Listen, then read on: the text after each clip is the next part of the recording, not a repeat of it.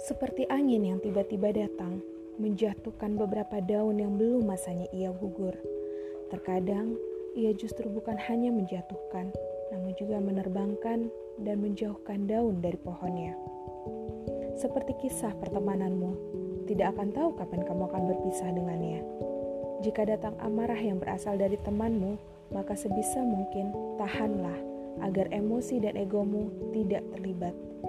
Biarkan dahulu reda dan tenang hingga kamu bisa menanyakan dan membuat keruh menjadi jernih.